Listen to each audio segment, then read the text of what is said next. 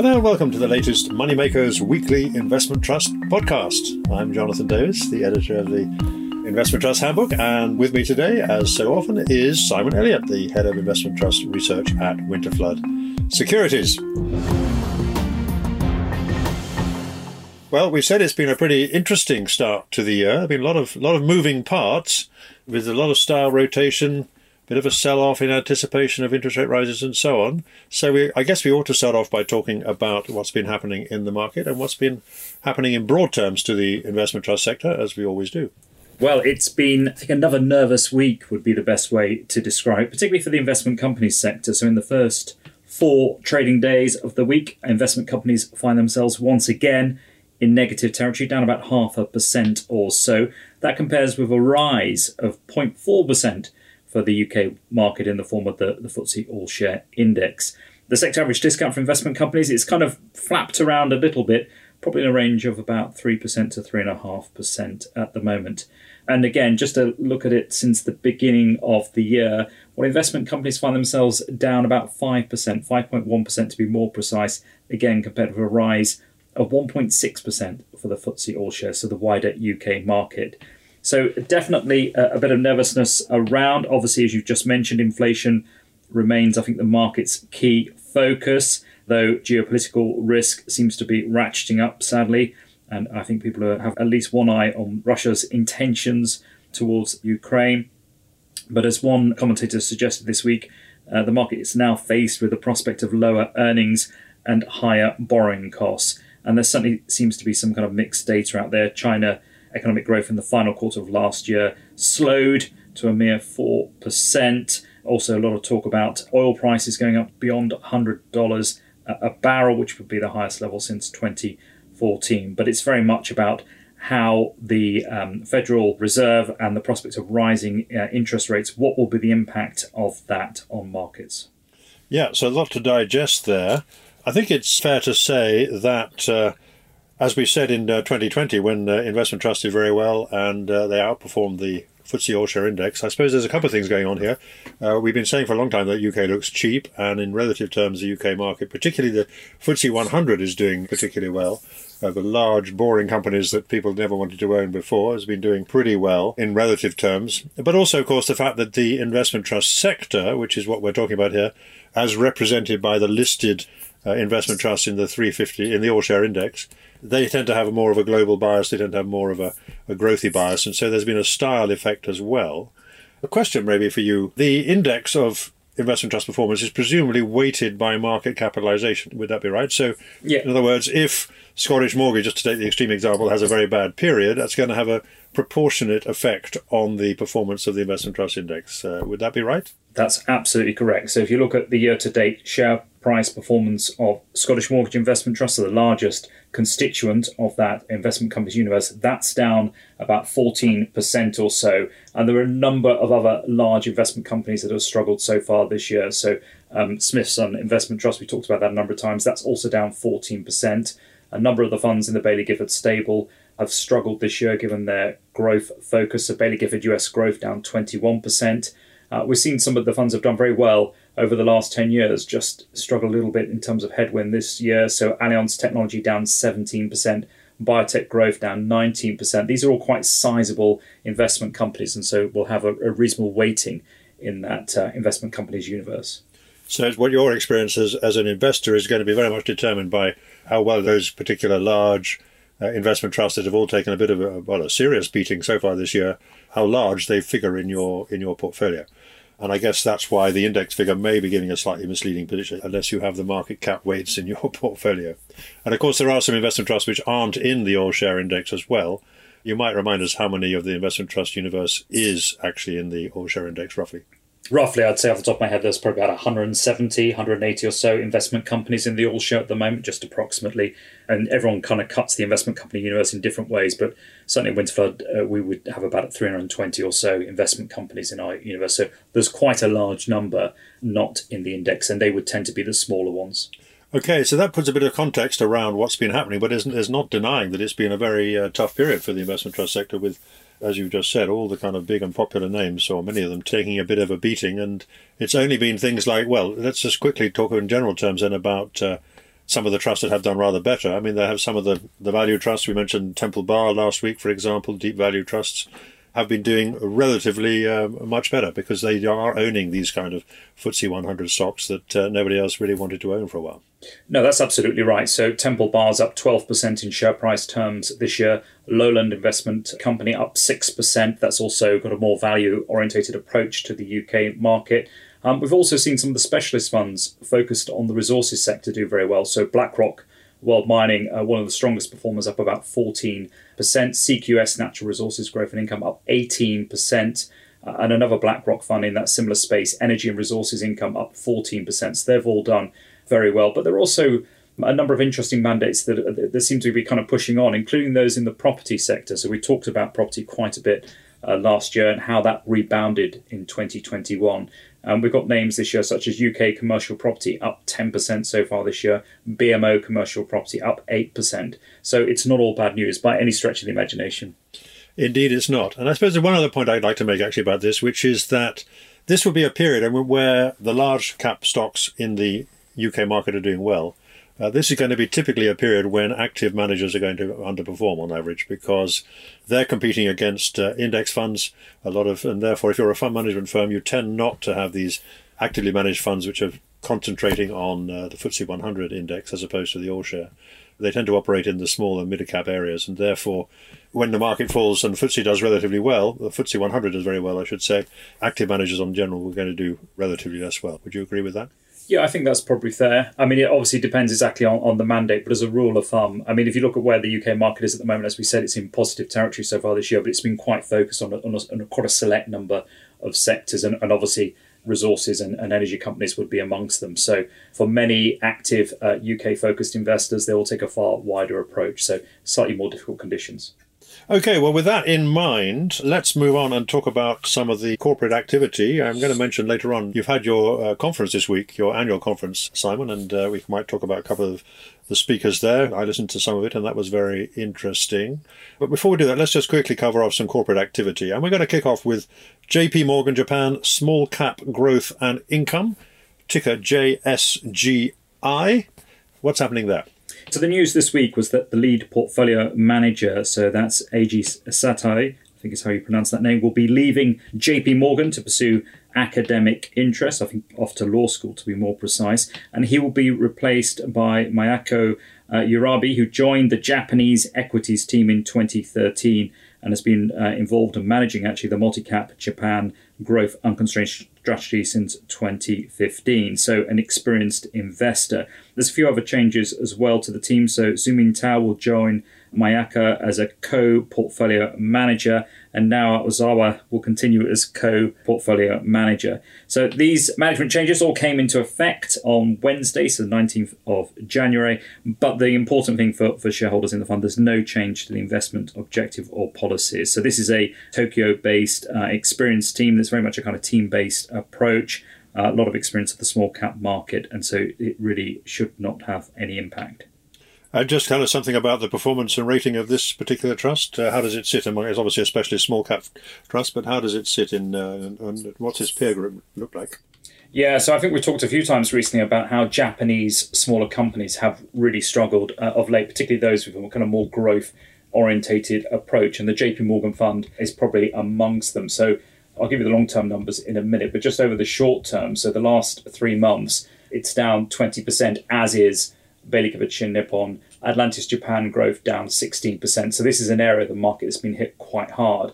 Over the longer term, though, five years NAV total return, uh, the JP Morgan Japan Small Cap Growth and Income Fund is up 37%. And that compares with some of those other funds. So Atlantis Japan Growth up 55 and the Baillie Gifford Nippon Fund up 63%.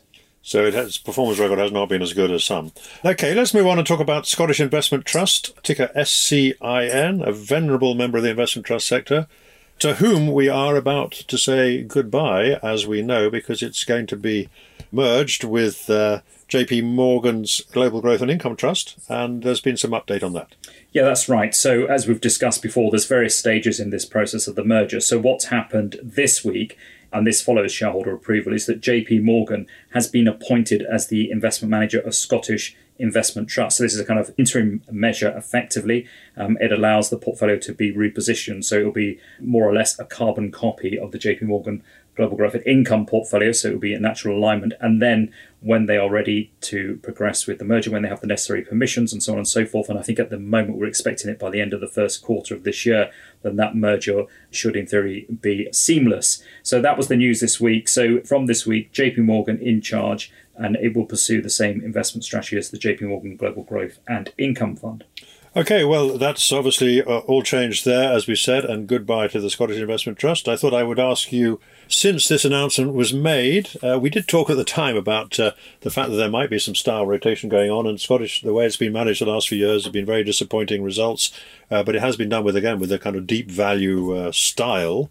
But how has it done since the announcement was made, and given that there's been all this style rotation going on in the market? That's an interesting point. So it's benefited from being re rated. So at the point, of the announcement of the proposal to, to merge the two investment trusts. Scottish Investment Trust was traded out on a wideish discount. That's subsequently narrowed in. I've got it on, a, on a, just a very small discount at the moment. So that's benefited its share price, which is up 17% uh, since the 20th of October last year, at the point that the merger was announced. In NAV terms, the portfolio is up 7%, and that compares with the the FTSE World Index, so effectively what global equities have done, which are probably about flat in that period. So, yes, there has been a, a little bit of a following wind for value investors over the last few months. So at least it's going out on a high note, shall we say? Uh, so, and let's hope it doesn't become one of those uh, symbols of a complete change in market direction. And uh, the fact that it's the board decided to dispense with the management services of the previous team, which were deep value. I hope they haven't done that at just the wrong moment when deep value becomes the thing, the place to be uh, has happened before, as we know. We shall see. Anyway, let's move on and talk about uh, a trust that is very much a successful newcomer to the investment trust world over the last few years, and that is Supermarket Income REIT, ticker SUPR. The board's been saying something there, and uh, what have they had to say? Yeah, so this was uh, an interesting development. The board of Supermarket Income REIT basically came out this week and said that they believe that the migration of the listing, they're currently on the specialist fund segment, and they believe that moving that to the premium segment of the official list and, and therefore to the London Stock Exchange's main market is in the best interests of the fund and indeed its shareholders. So, what would happen as a result of that? Well, the fund would be eligible for inclusion in the FTSE All Share and, in fact, other index series as well. So, just to remind you, this investment company began trading back in July 2017 and since that time, its market cap has grown from about 100 million to I think we're about 1.2 billion now, so significant growth. So basically, a move to the main market would make a lot of sense, and they've applied for this, uh, and an update will be provided in due course. Well, it has been an extraordinary success without even coming to the main market. I think it's fair to say to get to that size of trust in uh, in just five years or less than five years it's sold basically on the strength of its it offers yield and capital growth. But I mean, I'm just looking at the share price. It's about what is about 123 or something like that. Have I got that right? So in that time, it's appreciated by 23% over over just coming up for five years. But it also does pay a handsome dividend, of course. I think somewhere around five percent. You'll correct me on that. Um, and it's trading at a massive premium. So they have done extraordinarily well. It shows you don't actually need to deliver kind of outstanding performance in order to grow assets in these kind of specialist areas. Yeah, I think it's about delivering on, on what you say you're capable of delivering on, to be perfectly honest. So, um, at the outset, they would have given a targeted return, and obviously, the yield, the dividend would be a key part of that. So, again, just to put the, the numbers around that yield, it's 4.8% on a historical basis, the dividend yield, and, and clearly that's a key part of the attraction. But just in general, we have seen um, strong demand for some of the more specialist property plays over the last few years. So, the move has in general been away some of the kind of more generalist commercial property plays to the kind of pure plays and, and obviously supermarkets is, is part of that. Indeed, and supermarkets obviously done themselves have done very well over the last couple of years in the pandemic. Anyway, they've certainly been performing quite well, and we're seeing bids in that sector as well. Though they're obviously the supermarket income REIT is not directly exposed to that, but indirectly it does show there's a lot of demand and uh, opportunities for them to invest. I would have thought that in sort of historical experience, if you're going to move from the specialist fund segment to the premium market, investment trusts do that normally when they're somewhat smaller than that. They don't have to wait to be a billion market cap, do they? No, I mean, it's not a size driven thing. There would be other considerations, particularly in terms of the, the nature of the portfolio. It might be to do with the nature of the shareholder base as well. Um, but it's not a case that you get over a certain size and then you kind of move to the main market. That's not really how, how it works. But it is something to keep an eye on because by becoming eligible for the FTSE All Share and those mainstream indexes, it does mean that passive investors, so the index trackers, are compelled to buy you. And we have seen a number of investment companies either make that move across or, for that matter, launch and then shortly thereafter become eligible for the indices. Um, and you do see quite a pickup in, in demand uh, for the shares as a result of that. And this 4.8% yield, or roughly so, is um, despite the fact that the shares trade at a big premium. That's absolutely right. So I've got them on about a 14% premium at the moment. And again, some of those specialist property funds that I mentioned do trade well, do trade on premiums. We talked quite a bit about the um, logistic uh, warehouse type plays, uh, and they tend to trade well. But versus that, the kind of more generalist commercial property funds that I that I talked about, you can certainly find quite a few of those on double digit discounts. Yes, indeed. I think so. That is one of the richest uh, premiums out there. I think at the moment. Let's move on and talk about something slightly different, which is our old friends at Third Point Investors, ticker TPOU. This is the hedge fund investment trust managed by Dan Loeb, and uh, well, I'm not surprised here. There's been a bit more uh, communication between the uh, shareholders who are trying to change things and um, the board and the management team. So, what's what's the latest in this one? Well, it's another chapter actually. Basically, the announcement this week is that AVI, so Asset Value Investors, who are the manager of the AVI Global Opportunities Investment Trust, formerly known as British Empire Securities, AVI and three other shareholders, and together they represent more than 18% of the ordinary shares in Third Point Investors. They have requisitioned the board again to convene an EGM for shareholders to vote on the appointment of a gentleman called Richard Boléat as a new independent director of Third Point Investors. So, what's happening here? Well, this is obviously a long running saga, but AVI have basically suggested that, in their words, what began as a dispute over a discount control mechanism has effectively, through the actions of the board, and this is their quote, exploded into a fully fledged corporate governance crisis. So, an interesting development is accompanied by another letter. We've had quite a few letters uh, in this saga. This is a letter from the pen of Tom Treanor of AVI, and he writes a good letter, does Tom, as we've discussed before. And it's quite punchy stuff, and it sets out the case quite clearly and their views on this fund and the board and the actions that have been taken. without wishing to go through all the uh, the ins and outs. Um, uh, for people who are interested in this one, it's certainly worth a read. I think what is the key point here is this proposal to appoint Richard Boléat. Now, he is a well known investment trust director. He's on several investment companies at the moment, including M&G Credit Income, CVC Credit Partners, European Opportunities, and he's involved. He's an offshore director, so he's based in the Channel Islands and he runs a governance agency as well. So he's known for being an independent director. And AVI, or in Tom's letter, makes the point that there is no connection of Richard Boléat. He's not, as some people might suggest, a stooge of theirs by any stretch of the imagination. But they believe that by getting Richard on the board, it would move this particular investment company towards better corporate governance. But uh, within the letter, I mean, there's some very colourful stuff, but he, they do make the point to the other three independent uh, directors on this board that um, to quote, your investors are watching. Uh, and they list out all the investment companies that these three other uh, independent directors are involved with. So I think um, the heat is still on with this one. Well, we, they've already lost the chairman, have they not? Uh, who said that he felt that he was being black blackmailed? I think was the term that Third Point used, or something like that. Anyway, you know, you could interpret this as a similar kind of threat. You know, we're watching you. I guess the implication is if you don't do what we want you to do, we're going to say you're not a suitable director somewhere else. Would that be kind of over egging that particular comment, do you think? Well, they're trying to put the independent directors in the spotlight. There's no two ways about that.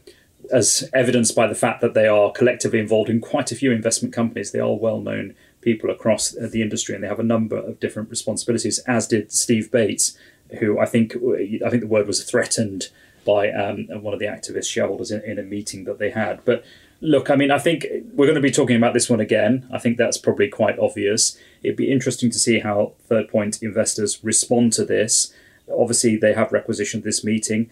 The key is what happens in terms of the votes that uh, not just Dan Loeb, who's the investment manager and also owns a stake in the company, but in terms of the VoteCo company that's responsible for 40% of the unlisted B shares. And again, without wishing to go into all the history of that, that structure has been used to kind of block other resolutions, basically by the activist investors. So it'd be interesting to see how that block is voted this time.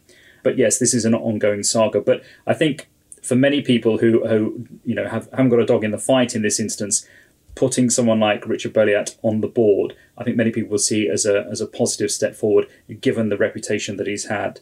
Uh, that he's built up through his number of other investment company directorships. And it's probably worth making the point that when you are an independent non-executive director, it's not like you're I mean, I think as the directors of the old Woodford Public Private Trust found out, I mean, it's uh, you can get involved in an awful lot of work and you don't get paid very much for your efforts. You could say, well, you get paid a lot if nothing's happening. Uh, some people would hold that view. But you know, you might be getting 20, 25, or some of them do get more than that, 25,000 a year. But if you put yourself into a, into a hot seat like this, you're, uh, you're probably going to earn your chips, I think, in this kind of case. But um, that's just an observation. Okay, so we move on and we can talk a little bit about fundraising. We said the fundraising has continued into the new year despite these uh, rather choppy market conditions. Let's kick off with another of these specialist uh, property trusts, LXI REIT, ticker LXI, unsurprisingly and they are planning to come to the market for some more money, I think. That's absolutely right. They've announced this week they're looking to issue new shares. They want to raise a target of up to about 125 million pounds. That'll be via a placing open offer for subscription and intermediaries offer under their share issuance program. Um, so basically, these shares, there'll be about 88 million or so, will be issued at a price of 142p. Now, that represents a 3% premium to the NAV at the end of December, so the end of 2021, uh, adjusted for the latest dividend, and a, 7% discount to the closing share price just ahead of the announcement. But there has been a, an acquisition pipeline identified, and that's valued at 272 million, and that consists of both built assets and forward funded structures as well. But again, to the kind of specialist point of this particular property play, um, that portfolio has not only has a blended net initial yield of about 5.2%, but 97% are index linked or fixed uplifts. So this is the kind of thing that differentiates LXI REIT. Um, the guidance is that the net issue proceeds will be expected to be uh, substantially invested or committed within a, a three month period. And that placing closes on the 9th of February, with the results due to be published the following day. Yes, and uh, this trust is one which, obviously, in the current climate of you know high and rising inflation, we're not quite sure whether how it's going to settle down in inflation. They obviously they're having all these index linked or fixed uplifts is very attractive in terms of uh, as a potential investor. On the other hand, of course, you have to say that actually, if you look in the in the small print, they don't necessarily have full index inflation coverage. Quite often, they have what's called caps and collars, and and therefore, if inflation goes above a certain level, and I, ones I look at typically around four percent or something, you don't actually get the full indexation necessary. But uh, so you have to look a little bit at the small print. But uh, notwithstanding, they've been very successful. They also, I'm sure, trade at a premium. Well, I know they do because I'm actually an investor in this one, so I do know that. And you've already said that this will be a discount to the share price, but they are trading at a premium, I'm sure. And has that come in at all as a result of this fundraising announcement? Yeah, that's right. So I've got them on about a 5% premium or so at the moment. On average, over the previous 12 months, they've been on about an 11% premium. So as often happens when you announce plans for fundraising, you just see that premium come down a little bit, and that's exactly what's happened in this case. But they have traded strongly over the last year. I should say at this point, for those of you who uh, listen to the Moneymakers Circle or are members of the Moneymakers Circle, we are actually doing a profile of LXI REIT next week, uh, just ahead of the placing. I'm not doing that. My colleague Stuart Watson's doing that, but uh, interesting to see what he has to come up with about this one. We'll do a full deep dive into what it does and how it operates. So if you're interested in that, um, obviously last week I did a Q&A with a man who's currently in the in the eye of the storm, which was uh, Simon Barnard, the manager of uh, Smithson, and you may also have heard this week uh, many of you from Terry Smith, who had his uh, annual meeting. Uh, interesting comments from him. And this week we've got a Q&A with uh, Peter Hewitt, who is the manager of the BMO Global Portfolio Trust. They have a income share class and a growth share class, and uh, he has some interesting things to say about where we are at the moment in the market and what he's been doing about it as someone who invests only in other investment trusts. So that's the circle this week, but uh, let's move on and talk about more fundraising, and this time uh, another trust which is in a sweet spot, I think it's fair to say at the moment, uh, and that is Polar Capital Global Financials Trust, ticker PCFT. And what have they had to say this week? So basically, they outlined plans for further fundraising. So they have been very popular, very successful in recent times in terms of issuing new shares. So, just to put some numbers on that, from the end of November 2020 uh, to the 20th of January this year, they raised or they'd issued new shares worth around about 273 million pounds. So it's been proven very popular. It's clearly traded on a premium rating, and they've been able to issue new shares. Their remaining shareholder authority is getting quite low now, so they can only issue up about 3.7 million. So they're going to hold a general meeting on the 1st of February to kind of renew those powers. But in addition to that, apparently certain investors would, and I quote, welcome an additional opportunity to invest in the fund. So as a result, the board are considering further issuance under its existing issuance authority. So uh, kind of watch this space on this particular investment company. And I guess we have to point out again that this is an interesting example of, uh, if you like, investor fashion or investor sentiment, because it was less than two years ago that uh, Polar Capital Global Financials Trust nearly went out of business. Uh, they had a tender offer when everybody wanted to give the shares back if they could, and uh, they nearly got more than 50% uh, tendering, which would have, I think, uh, meant the end of them as an independent uh, trust, almost certainly. So uh, it just shows how sentiment can swing. They must have raised more money than they gave back, I imagine, uh, two years ago. So uh, it's just very popular, uh, not least because banks in a rising interest rate world tend to do better. They make better mar- profit margins. And so it's very much in a sweet spot. Some of these trusts did actually provide a specialist need, I think it's fair to say, Simon, um, you know, their time can come round again, even though they can have periods of quite poor performance. Yeah, I think that's right. And, and you know, we talked at the start of this podcast about how those investment companies in the resources sector are enjoying their moment in, in the sun. To be honest, over the last year or two, that's been true. Whereas those in the healthcare, biotech, and, and probably uh, technology sector probably struggling a little bit of late. So, yes, things do uh, move in cycles, it's fair to say. The question, of course, is whether this is a durable cycle or just a short term cycle. And that's one of the great consequences of the whole debate about inflation, which will play out over the course of the next few months. And we'll see who is right and who is wrong about that. Okay, time to move on to some results. And let's talk about uh, Bankers Investment Trust, ticker BNKR, another well established investment trust. Uh, tell us uh, about what they've been up to and uh, what they're saying. So these were annual results for the year to the end of October, so for the 1st of October 2021. In that time, they generated an NAV total return of 26.5%.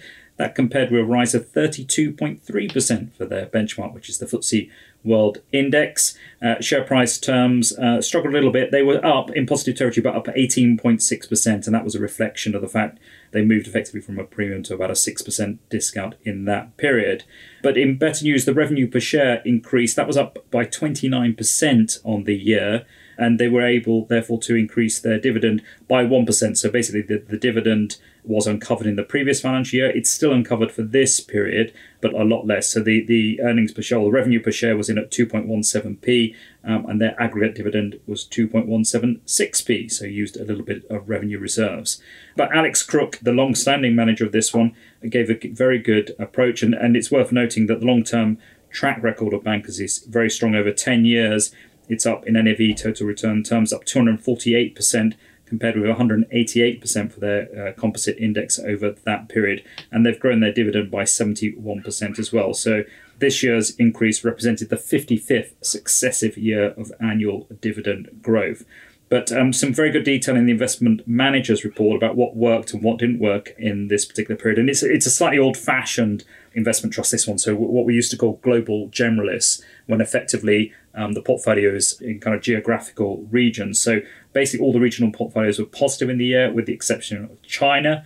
That was the kind of key uh, detractor, although apparently the investment case in China is still seen very much as uh, intact. But some good commentary over uh, areas that worked for the portfolio in this stage. So the UK was interesting actually because they effectively underperformed in the UK. It was in positive territory, but that was a result of being underweight the oil companies. Um, and they made the decision to reduce the number of holdings in the UK portfolio down to between 25 and 30 and reduce the uh, small cap holdings as well. So, an interesting period for bankers, probably a little bit defensively positioned, with the reasons for its underperformance. Yes, I mean we talked actually uh, not so long ago about the issue of some of the other global generalist trusts, which are, you know, struggling to perhaps justify their existence when competing against, uh, you know, very low cost index funds and so on.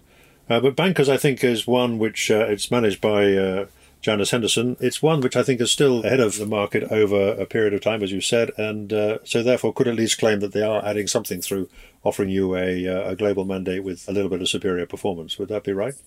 Yes, and I think the fact that they're a dividend hero, so the AIC dividend hero, they've got the 55 years, I think that helps their, their case as well. I mean, just to put some numbers around it, over the last five years on an NAV total return basis, they're up 71%. That compares with 68% for uh, Alliance Trust, 72%, so just a little bit behind F&C Investment Trust, and Witan, uh, that's up 50% over that period as well. So I would, I would suggest they're probably the most comparative investment trust in the in the peer group. So they're certainly ahead, at least in that uh, league table, yeah. Or mini league table, I should say. Let's move on and talk about something very different, which is the Ruffer Investment Company, ticker RICA, which is in the flexible investment sector and has a very different kind of approach to a lot of other investment trusts. Well, actually, almost every other investment trust, I think it's fair to say. What have their uh, latest investment report had to say? So this was the investment report for uh, December, so the last month of last year. They were in, up in that month. They were up about 0.2 uh, percent, but actually for the whole of 2021, their NAV was up 11.4 percent, and the three-year annualized return was 11.1 percent. So this has been a good solid period for Ruffer Investment Company. It's very much about um, protecting capital and, and, growing it in real terms. I mean, again, how the portfolio performed in, in December gives you some insight into that. So equities were, were positive, whereas the derivative protection in that particular month proved a little bit of, of a negative factor, as did inflation linked bonds. Um, that detracted by about 1.6% just in that month. But some good commentary from Hamish Baillie and Duncan MacInnes in terms of what they're doing. So they basically used the, the sell off, the Omicron sell off in December, to reinforce some of their core positions in energy, financials, and industrials. And certainly they do have a high conviction in both financial and energy equities at the moment. But always a good kind of investor letter. They, they, kind of, they ended on a bit of a warning. Things are likely to get more rather than less difficult from here, and suggested that investors focus on risk and a multi asset approach. Indeed. And uh, it is a good read, as you say, and they uh, they certainly set out their case uh, very clearly, uh, much more clearly than perhaps uh, uh, many other trusts do. Let's talk about the Independent Investment Trust, ticker IIT. This is always an interesting one. This is managed by a gentleman called Max Ward, who was the manager of Scottish Mortgage before, well, till back in the day when um, James Anderson uh, took it over and it went into this kind of new phase of its existence. But he's still a, a very experienced and uh, well known manager in Edinburgh. And, uh, well, how's, how are they performing? So these were the annual results for the year to the end of November last year. The NAV total return was positive, it was up 14.4%, but that compares to a rise of 17.4% for the FTSE All Share in share price terms. Not quite as good as its NAV performance, it was up 9.3%, and the discount basically widened from about 8% to 12% in the period. In fact, both the chairmen and the investment managers, or the managing director, I should say, uh, report made the point that actually it was the last 10 weeks of the financial year that saw the fund underperform by over 10%. And the board attributed that to a change in market sentiment. So lots of detail on the portfolio from in, in Max Ward's managing director's report. I mean, the portfolio is in kind of different silos. So he talks about the technology stock. So he's got a, a holding in uh, Herald Investment Trust, which performed well in the period. Other companies such as Seeing Machines, the exposure to business services has, has been increased. Travel and leisure acted as a, as a bit of a headwind. Companies like Jet2 and On the Beach, uh, and also some of the computer game developers as well were disappointing, including Frontier Developments. Also, um, house builders proved positive in this period. But I think the point with Max, as you say, he's a, a hugely experienced uh, investor. Uh, independent investment trust. I think it's been up and running since uh, 2000, since the point he retired from Baillie Gifford. But it, it's all about stock picking. It's all about the ideas that he's seeing uh, at any one moment in time. But in this particular period, as I said, he, he did lag the UK market. The other thing to note is that he's sitting on cash at the year end or at the end of November, the financial year end. Uh, that was about 12.5%, but that was down from about 19% a year earlier. So he had built it up during that, that previous year. And that actually, funnily enough, acted as a bit of a headwind at that period, but he's been happy to deploy some of that cash in this period. I mean, actually, this investor trust has an interesting history. It actually dates back, uh, you know, before Max Ward, it dates back all the way to the 1920s, as I recall, when it was one of its directors was Maynard Keynes in its very early existence.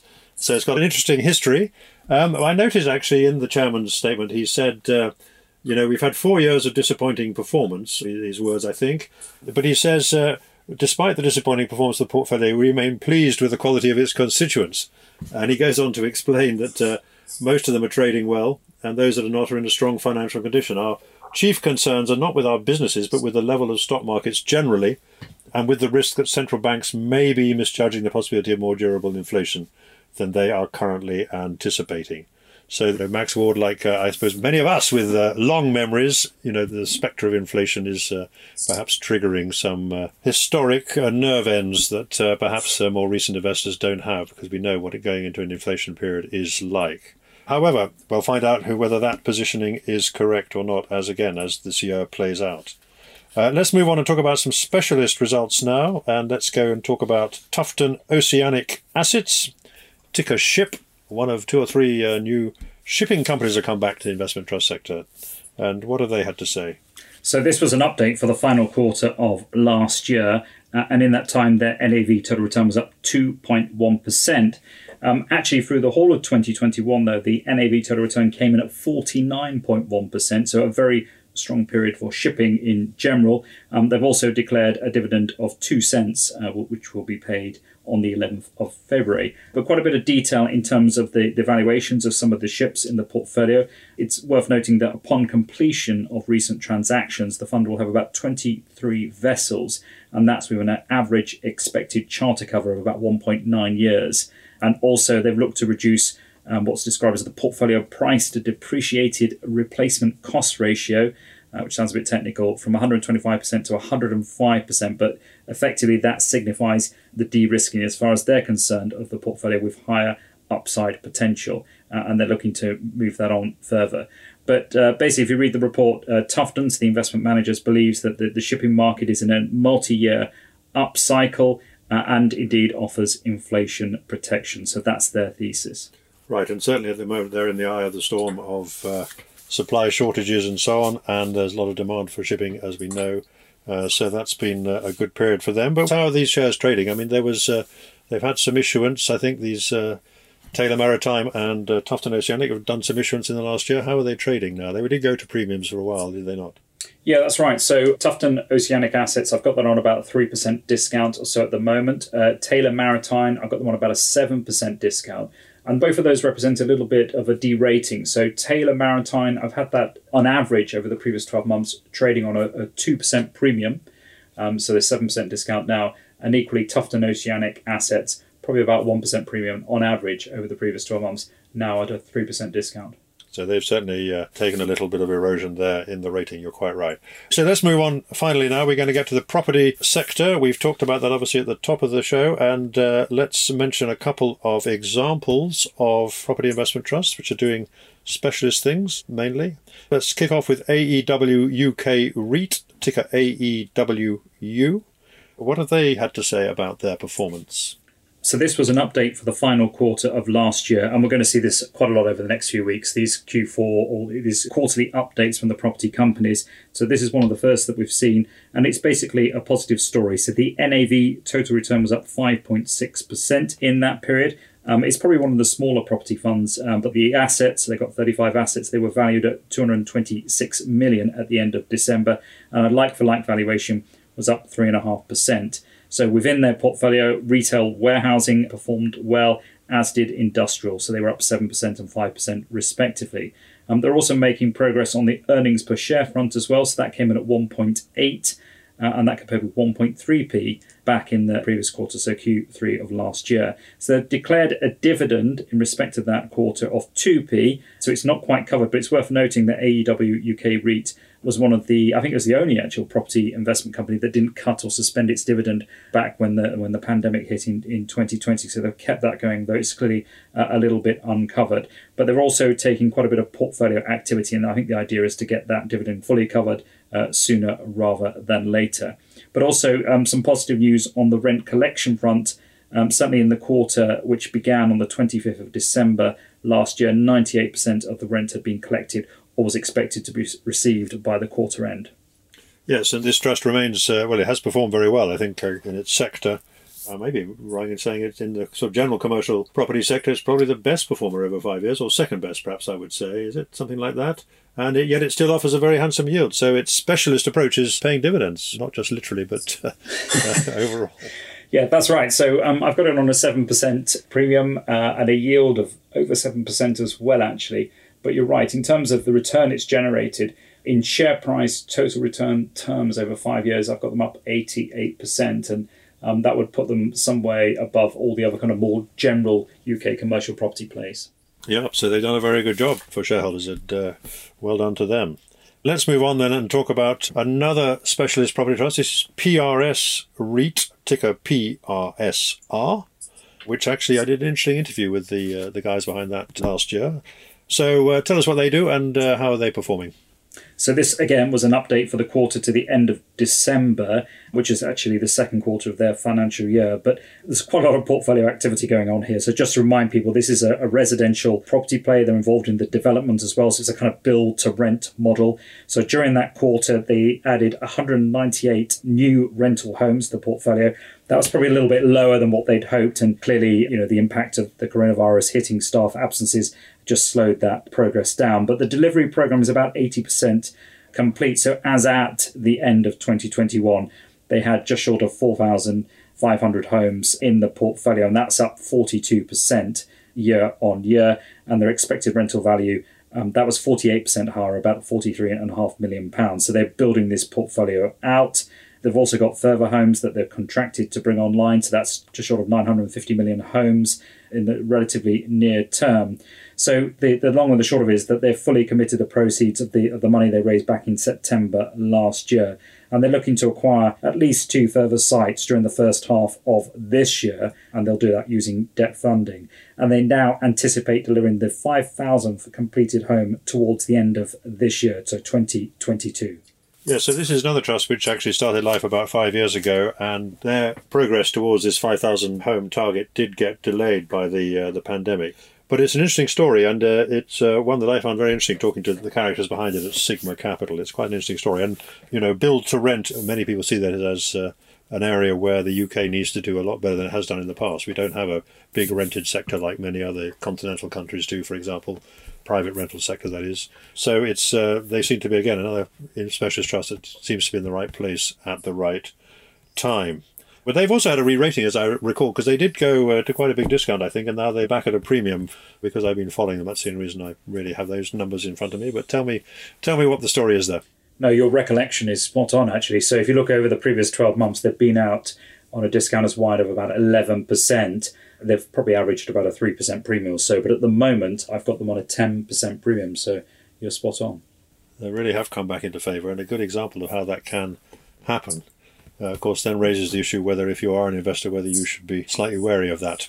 In any case, so that brings us to the end of the news announcements this week. I guess we should just got a couple of minutes to talk about uh, where we are and what's happening. As we said, there's a lot of rotation in the in the market, significant rotation. So, as we said a couple of weeks ago, in 2020, you had to pay a big premium to buy a technology trust or Scottish Mortgage or a Baillie Gifford trust. Now they're not quite giving them away, but they are available uh, on discounts, uh, many of them, and uh, they've had a period of poor performance. So the question I guess many investors will be facing is, what should I do about it? If this is a massive turning point, should I be, you know, reducing my holdings, or should I actually be thinking of buying some more? Because if they were if they were good buy when you started, they should be uh, an even better buy now. What do you think? Uh, you know, kind of the more sophisticated investors are thinking about these kind of uh, uh, sharp market movements in the short term. I think the kind of the headline is that people have very different views on it. So um, you mentioned we held our annual investment companies conference this week. Uh, we had a number of investment managers speak at that, and again a range of different views, as you would expect, given their uh, different investment approaches. So if you talk to someone like John Bennett, who of Janus Henderson, who's also responsible for the Henderson European Focus Investment Trust, you know, this is something, this kind of sell off in growth companies is something that he's been expecting for some time. And he has actively positioned his portfolio to, I think he talks about the left behind companies, those companies that um, haven't really commanded the market's interest up until now. So, uh, strangely enough, his portfolio or his fund is actually holding up quite well in this market sell-off, where others more growth orientated uh, are taking quite a hit. But you know, to your point earlier, how long does this last for? Is this something that we're just going to be with us for a few weeks or a few months, and then we'll revert back to that kind of growth bias? But that's certainly something that, that people are considering. Is it an opportunity? I mean, we talked to the managers of the JP Morgan Global Growth and Income Fund, so Helge Skibeli and, and Tim Woodhouse. And again, you know, you talk to them about this growth sell-off and and how they've performed, and it's something that they've anticipated that valuations had become quite extended in particular areas of the marketplace and they had moved their portfolio accordingly. So I think it's always worth kind of getting a feel for an investment manager what they're looking to do and, and what their style is. I mean, clearly there are growth managers and there are value managers, but a lot of managers will be. Uh, I mean, John Bennett describes himself as style agnostic. I think it's probably fair to say over recent years he's kind of taken a more contrarian value approach, but that's because that's where he believes the opportunity to be. If you talk to the JP Morgan team on global growth and income, you know, historically they're probably in a little bit more towards growth, but actually they're quite happy to move to where they see their best stock ideas. It's very much a kind of research driven process. So I would say that was very much one of the features. And then again, talking about the conference, inflation. You know, how worried should we be about inflation, about the response that we're going to see from central banks, what it means to corporate earnings, their ability to pass on price increases, uh, the ability to kind of uh, navigate their way through supply constraints. That's clearly commanding a lot of time for investment managers. They're really trying to get behind those of their portfolio companies, trying to get behind those updates to understand how they will be impacted through this period. So I think uh, overall, you could probably say that investment managers are earning their money at the moment. They certainly seem to be quite busy. There's a lot to consider at this moment in time. Indeed, and when you get these sharp movements in over short periods of time, it is. Uh, I mean, experience suggests that you shouldn't get too excited about it because they will often correct, as we saw last year. These things do come back quite often, but maybe you know there are enough reasons out there to think that we are seeing you know the seeds of some kind of secular change in the regime, uh, and that I think is really what's more important when you're trying to plan your portfolio. And the choice for investors is between you know either pick managers who you know are going to just carry on doing what they said they're going to do, and you make the decisions about making the shifted style, or you try and find a manager who's actually quite good at shifting from one style to another, and that, uh, in my experience, they're harder beasts to find in, in print practice. Um, but I thought the other interesting issue that came up at your conference, a bit I listened to anyway, was talking to um, Olivia Markham, the manager of the BlackRock World Mining Trust. Because one of the other issues that's been going on in the background here is what's happening in China. And that obviously has a huge impact on commodities. And the argument there is, as we know, the Chinese economy has slowed quite significantly, and the government there has been taking uh, quite tough steps to control lending, at least by historic standards. But she was saying that she actually thinks that there are signs that the Chinese now are beginning to ease their policy uh, tightening. And, uh, and, if so, that's going to be quite positive for the commodities over the next uh, couple of years, and therefore that will also continue to feed into inflation. So it's a very complex picture, as you say. I'm not going to put you on the spot by saying what's going to happen at the end of the year. Though I think you did make some predictions in your annual review. And uh, last year, you got almost all your predictions right. I have to mention this because that's pretty unusual for anybody else who gets into the punditry business to make a forecast at the start of the year and to get most of them right by the end of the year is pretty remarkable. But of course, you completely got the cricket wrong. I mean, that's that's. you always have a sporting prediction at the end. And this year you're predicting something about the World Cup football, I think, aren't you? Uh, quite possibly. I can't remember what we said now. I think we said England would, would stumble out about the quarter-final stage or something. Who knows? Something along those lines. Anyway, but so uh, we'll keep track of uh, Simon's forecasts over the course of this year and see how they pan out. They won't be as good as mine because I don't make any, so that's my uh, my let out here. Anyway, that's all we have time for this week. Let's hope that, uh, well, let's see what happens next week. It could be quite exciting if this kind of volatility continues much longer. Uh, you know, share prices crashing, rising, and so on. It, it takes uh, two views to make a market, as they often say, and we've certainly got two views out there at the moment. So that's all we have time for, and uh, look forward to uh, speaking to you all next week. This has been a Moneymakers Investment Trust podcast. These podcasts are independently produced and edited and are available on all leading podcast channels. You can sign up on the Moneymakers website, www.money-makers.co, to be notified every time a new podcast is available. Thank you for listening, and if you want more news, analysis, interviews, and other investment trust content, don't forget to take a look at our premium service, the Moneymakers Circle, available now at the website.